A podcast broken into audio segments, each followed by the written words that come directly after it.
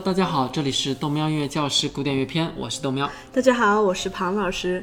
今天是豆喵音乐教室第一百一十期正式节目啊，也是我们倒数第二期正式节目。今天我们要讨论后现代主义中的另一个流派，叫做极简主义。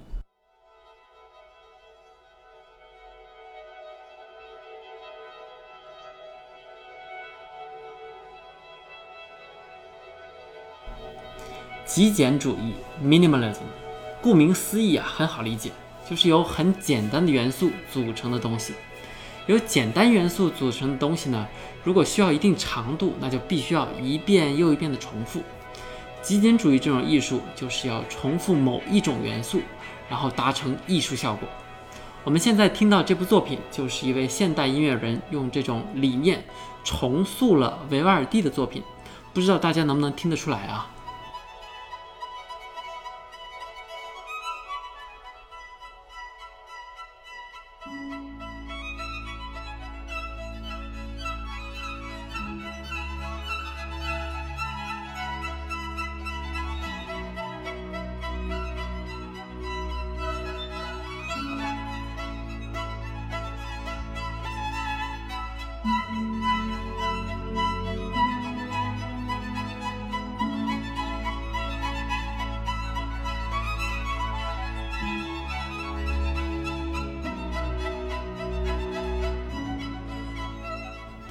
极简主义产生于1960年到1970年之间的纽约。我们之前说了啊，纽约已经变成了世界艺术的中心。那今天呢，我们又要从绘画开始讲。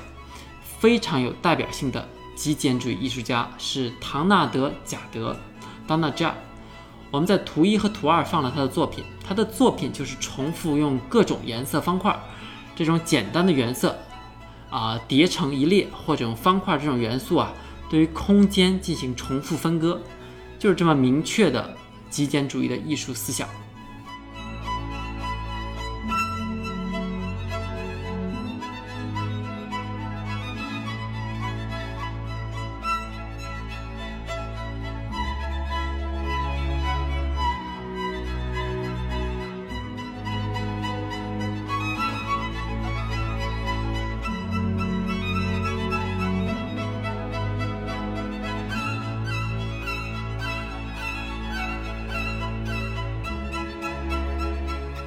如果对比一下的话，我们之前讨论了抽象表现主义，就是那个波洛克的那个甩点子啊。抽象表现主义是相对复杂凌乱，是由内到外的情绪宣泄，而这种极简主义呢，追求的就是冷静客观。这里的图形元素非常简单，也表达着作者明确的意图。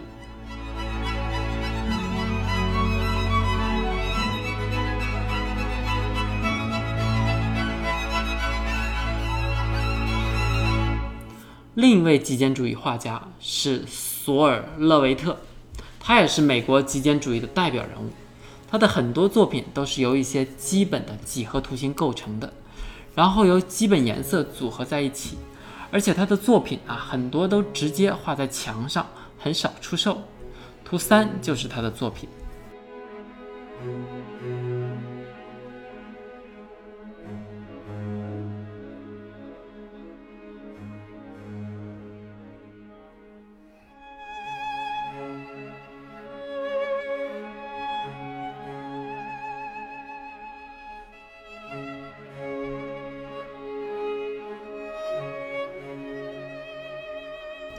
在音乐领域，极简主义也差不多同一时间出现了。有两位作曲家尤为重要，一位是 Steve Rich，一位是 Philip Glass。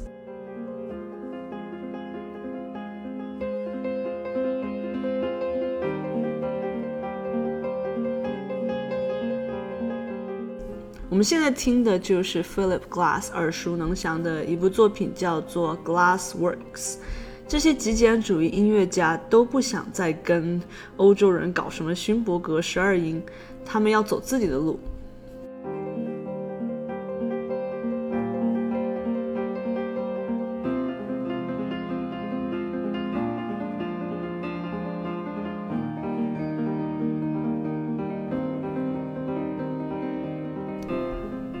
首先，大家来看一下图四，这是我们现在听的一段音乐的乐谱。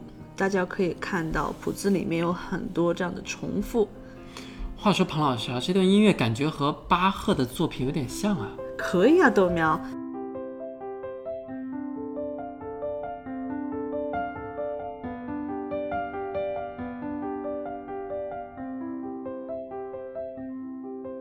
的确，尽管都是和弦进行，但是巴赫的作品给人的感觉是他会朝着某一个方向前进，是很有目的性的往前走。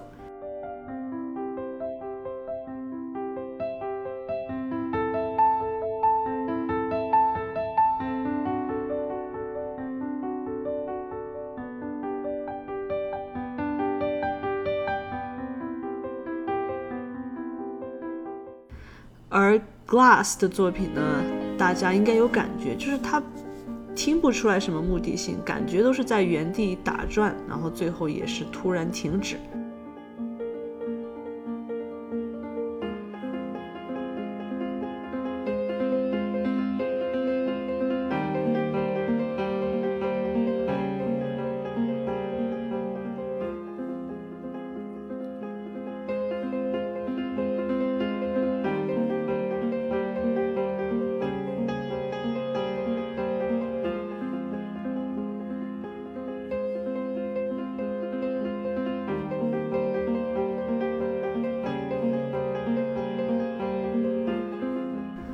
被庞老师这么一说，的确有这种感觉，甚至我觉得这部格拉斯的作品啊，有点催眠，我都困了。我跟你说，他倒是给了我一种完全不一样的这种美感啊！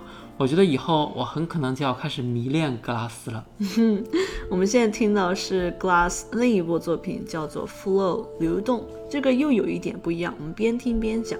首先是简单的元素重复。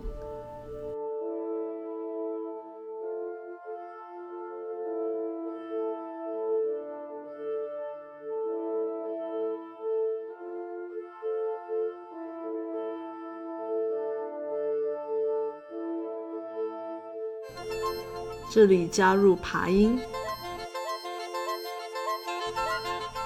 这里又加入反向的爬音，速度越来越快。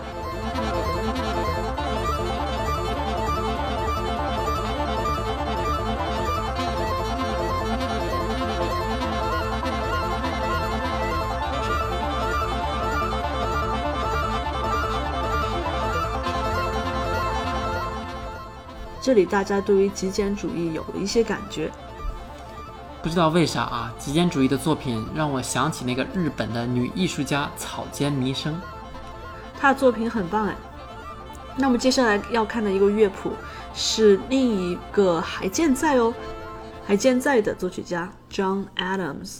我们把这张图放在图五好了，大家看一下。这部作品的乐谱就好像一幅极简主义的绘画一样，曲子的名字叫《Short Ride in a Fast Machine》，就短暂搭乘快速机器。那 John Adams 非常厉害，就是他是很少就是能够活着出现在我们音乐历史当中的一个人物，所以你可见他在美国音乐史或者是嗯，可能说古典音乐史吧，也有他的名字在的。我们稍微听一下。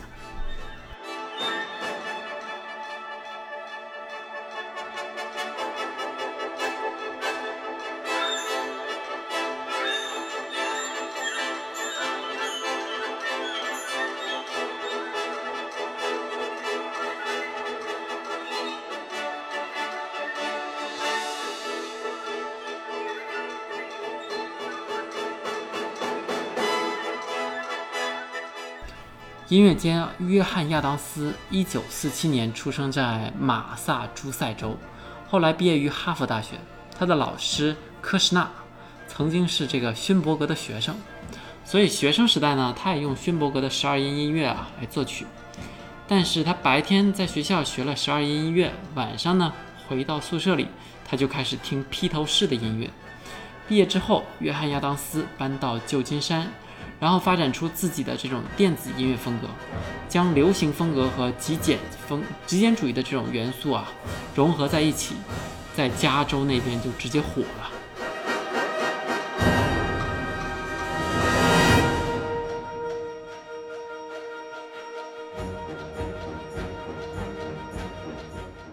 唉，我当年也立志说要把学习作曲，就是为了更好的去理解或者去写这些摇滚音乐，结果我写着写着就写偏了，好羡慕。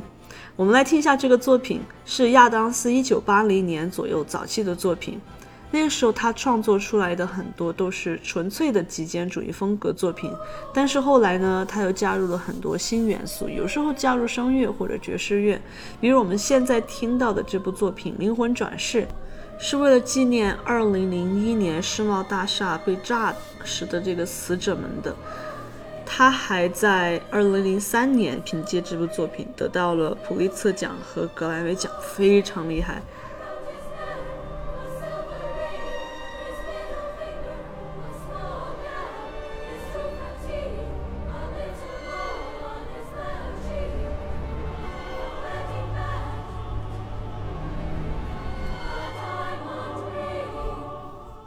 更有趣的呢是。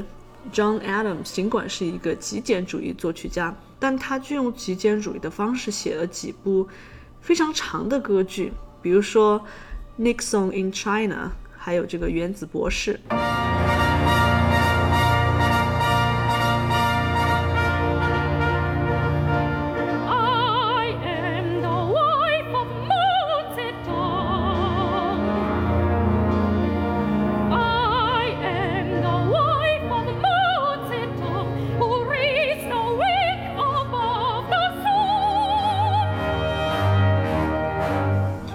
尼克松在中国这部歌剧啊，我是看了的啊。这部作品可以很清楚地感受到极简主义在其中的应用，但是呢，啊，里面有一些内容啊可能会被封禁。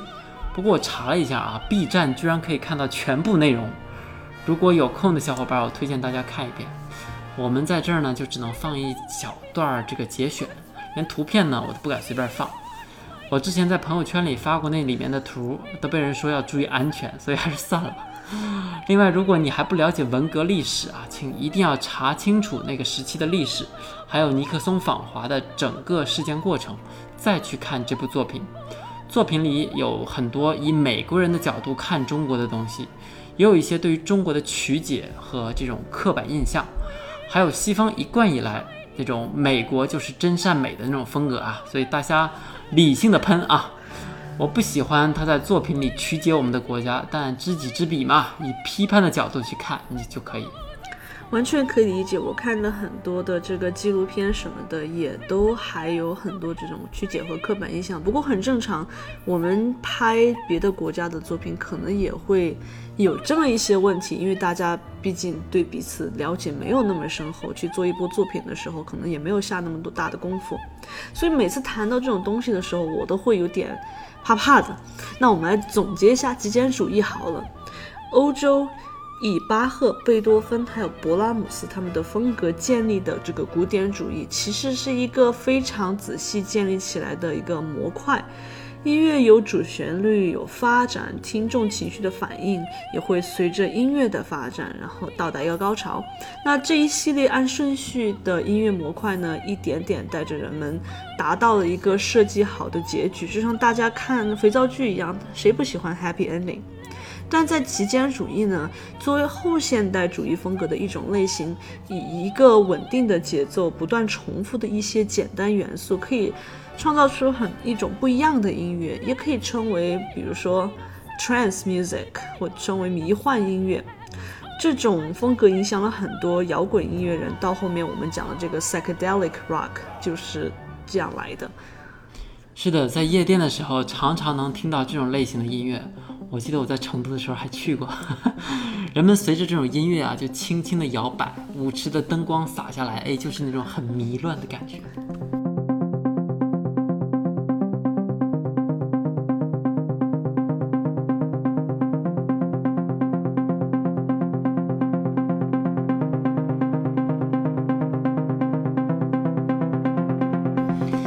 最后呢，我们再稍稍推荐一下 B 站的这个尼克松在中国的歌剧啊，大家边听边在里面找一找极简主义的音乐元素。